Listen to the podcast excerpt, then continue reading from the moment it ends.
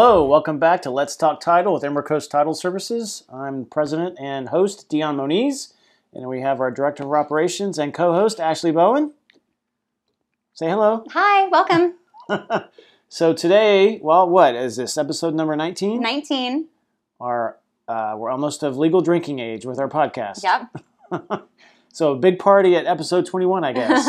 We'll have Two some months. alcohol involved. February. Yes, exactly. We'll get the Grand Marnier ready. It's been a good ride so far.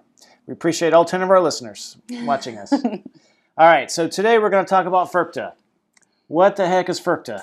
FIRPTA is the Foreign Investment and Real Property Tax Act. So it is um, for foreign people who've invested in uh, real estate in the United States of America. When they go to sell, um, they have to pay taxes because they don't get to pay. Um, they don't pay regular income taxes, and so they have to pay their capital gains taxes. And this is the way that the IRS is going to get their money. Yeah, exactly. So, um, and the standard withholding is 15% of the purchase price. Yes, And the intent, gross amount. the gross amount, exactly. And the intent behind that, like you said, is because it's a foreign person, so the IRS is going to make sure that they pay the proper taxes on that sale. Um, what FIRPTA allows is for adjustments to be made that we'll get into in a little bit later. So it's not necessarily going to be 15% by the end, but at least in the beginning, it's 15%. That's the most amount that, that they're going to ask for. And um, the IRS actually puts the burden on the buyer to remit those funds. Eh. It's the seller's tax, but they put the burden on the buyer, which is something that a lot of people don't really understand. Um, the reason that they do that is because the seller is going to be somewhere in the world, and the Uncle Sam doesn't know how to track him down. He does know how to track down that buyer, so that's why they put the burden on the buyer. Uncle Sam's going to get his money, Yes. so he puts his hooks into the buyer. So, when you're on the listing side um, and you have a, a foreign person, a foreign seller, you need to make sure they understand that 15% of that money is going to get withheld or submitted, remitted to the IRS. And if you are a buyer's agent, you need to make sure that the title company knows that we have a foreign seller because your client is the one who would um, get taxed Right. if the title company doesn't collect. And- And we've learned through some of our seminars with agents that not all title companies actually handle this, which is kind of odd. But we as a title company do. So even though it is on the burden of the buyer, we take on that responsibility for the buyer. So as soon as we find out that there's a foreign seller involved, we'll actually start the, the motions with the seller and the seller's agent to do everything that's required under FIRPTA, and we will hold that money in our escrow account and make sure it's properly dispersed to Uncle Sam uh, at the end. Yes. So, so we will take care of that uh, for the transaction. So, first, um, let's talk about exceptions, I think. Well, first, let's there's actually so there's two factors to determine whether withholding is necessary, and one is if it's a foreign person, and then two is whether an exception applies. Um, so let's first talk about what constitutes a foreign person. And the, the four main factors for whether you're a foreign person is you're a non-resident alien, uh, you're a foreign corporation, uh, which is an LLC or partnership that's domiciled outside the United States. Actually, in Florida, an out-of-state LLC is considered a foreign LLC, but they're talking about uh, Actually, companies. foreign. yes, actually, Not in the United yes. States. uh, a foreign trust also qualifies as a foreign person, and then if it's a single member LLC that's actually in Florida, but the single member, the sole member, is a foreign person. So those are the four. Uh, um, but there is maybe a come around to that. Um, if you have a single member LLC with a foreign person as the sole member, then you could add a U.S. resident to your LLC as a member, and then it, FIRPTA wouldn't apply at that point. If it's a Florida LLC with one resident of the United States and one foreign person. Right. Yeah. So if it's a multi-member LLC and it's at least one of those members is a U.S. resident, then this doesn't apply. If it's a single member LLC and the only member is a foreign person, then it applies. So Okay. yeah, that so might be a way to get get around it. absolutely. Worth a shot. and so let's talk real quick on what constitutes a non-resident alien. So you can be a resident alien if you have your green card, right? Or meet the substantial presence test, which states that um, you must be physically present um, at least 31 days during the current year and 183 days in the previous three years. So you have to like live here a majority amount of the time. Right, right. So on the seller side, if you're a person you believe is foreign, um, if they have their green card, they're good. But even if not, even if they don't have their green card, let me say that right, there's still a possibility that they could meet the test and qualify as a resident alien uh, where FIRPTA will not apply. So that's something to talk to us about. And yeah, um, we can help come up help figure out if if FIRPTA is going to apply or not based on everybody's individual tax liabilities and needs. Like, do they pay taxes? Do they have a tax ID number? Typically, if they do, they pay taxes, and this may or may not apply. But we need to look at each case individually. Right. And so one of the things we do on the closing side is we have our affidavit that sets out they're not a foreign they're a, they're a U.S. resident or whatever, uh, and it goes through the criteria. And as long as that's executed by the seller and we believe it to be truthful, then that Right, but we ask them right at the very beginning when we get a contract. That's the first question that we ask is to a seller: is, Are you a U.S. citizen? If the answer is no, then we automatically have red flags, and we know that we need to um, ask some questions. Right. Also, FIRPTA um, does not apply. Another exception is if the um, property is less than $300,000 and it is going to be the primary residence of the buyer, then we don't have to withhold anything. If the purchase price is between $300,000 and a million dollars and it's going to be the buyer's primary residence, then we only have to withhold 10%. Right. So that's a perfect segue into our exceptions. So now if you have a foreign person, then you move on to whether there's an exception that applies, and that will kick out FIRPTA.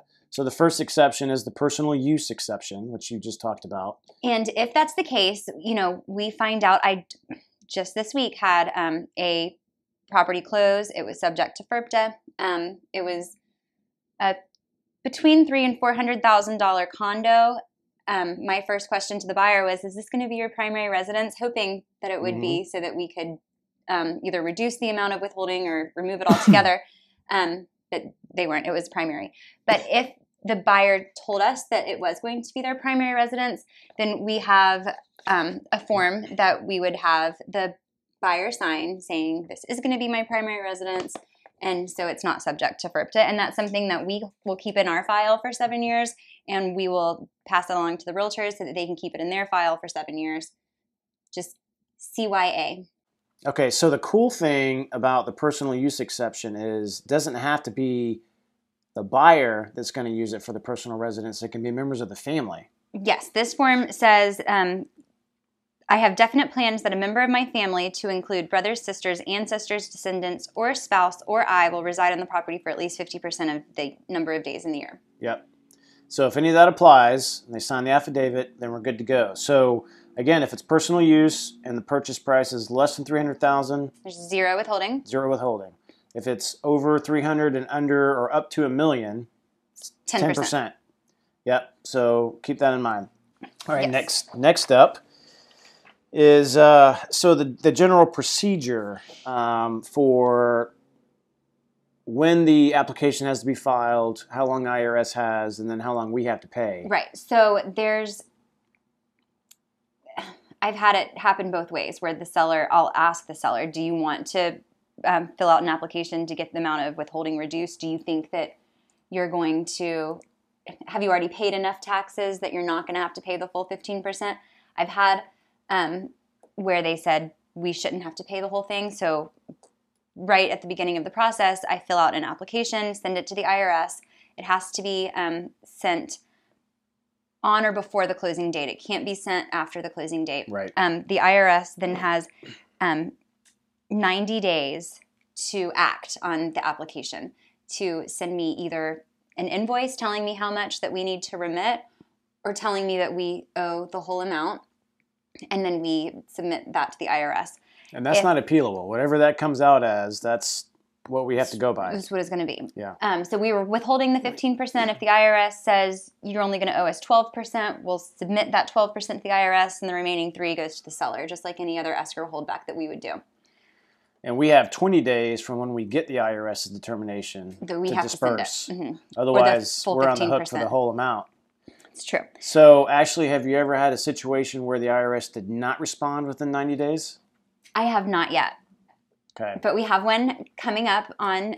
I think we're probably at about 60 days right now. So within the next 30 days, I'll let you know if they respond or not. We might have to update our audience in the next podcast episode. Yes, and if they don't respond, then we're going to submit the whole 15%. Yeah, I think it's a default that if we don't hear anything within the 90 days, we just have to disperse the full amount. Mhm. Uh, so hopefully the IRS I'll let you know. responds timely. Keep you updated. So again, just to summarize for uh, our audience, the reason for this application, and a lot of times the sellers will actually use their CPA to handle this because the CPA is already handling all their Well, tax and stuff. if the CPA knows that they're paying taxes on different businesses that they have or, or other properties that they've sold, um, I don't. I think that there's probably a cap as to how much taxes that how much they can tax the seller in a year, and so that's why we have the application. Some people are going to owe less because they paid more somewhere else, and that that's why we do the application. right. Because those that don't pay any taxes, the IRS is going to take its whole fifteen percent. Yeah, exactly. And it depends on the tax basis in the property, which is where the CPA comes in to explain the tax basis is different. So again, we start at 15%, and hopefully through the CPA, uh, the seller can get it whittled down to something lower. And then we wait for the IRS to tell us the actual number that we're going to have to pay, and that's what we have to pay. And we have to pay that within 20 days. So, what happens, Ashley, if you have uh, joint sellers for a property? So, you, let's say husband and wife, and the husband is a foreign person and the wife is a U.S. citizen. Where do they file taxes? Do they file jointly as a married couple, as husband and wife? Well, actually, it doesn't matter. So, under the federal law, if you have joint sellers and one, let's say there's two, two sellers, one's a foreign person, one's a U.S. citizen, split it in half. It's prorated. So, instead of 15%, it's basically 7.5%, right? From the the foreign partner's proceeds. Yes. So we're withholding 15% from You're, 50%. you're withholding half of what you normally Okay. would. If there's three sellers and only one is a foreign person, it's a third. If there's two that are foreign persons, it's two thirds.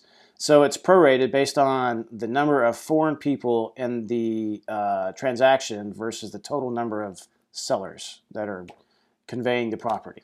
All right. Well, actually, I think we've covered everything for today. So that's going to wrap it up for this episode. We did good. Um, so we're going to put um, a copy of our cheat sheet here on the screen, as well as in a link below, so you can download it and for your records.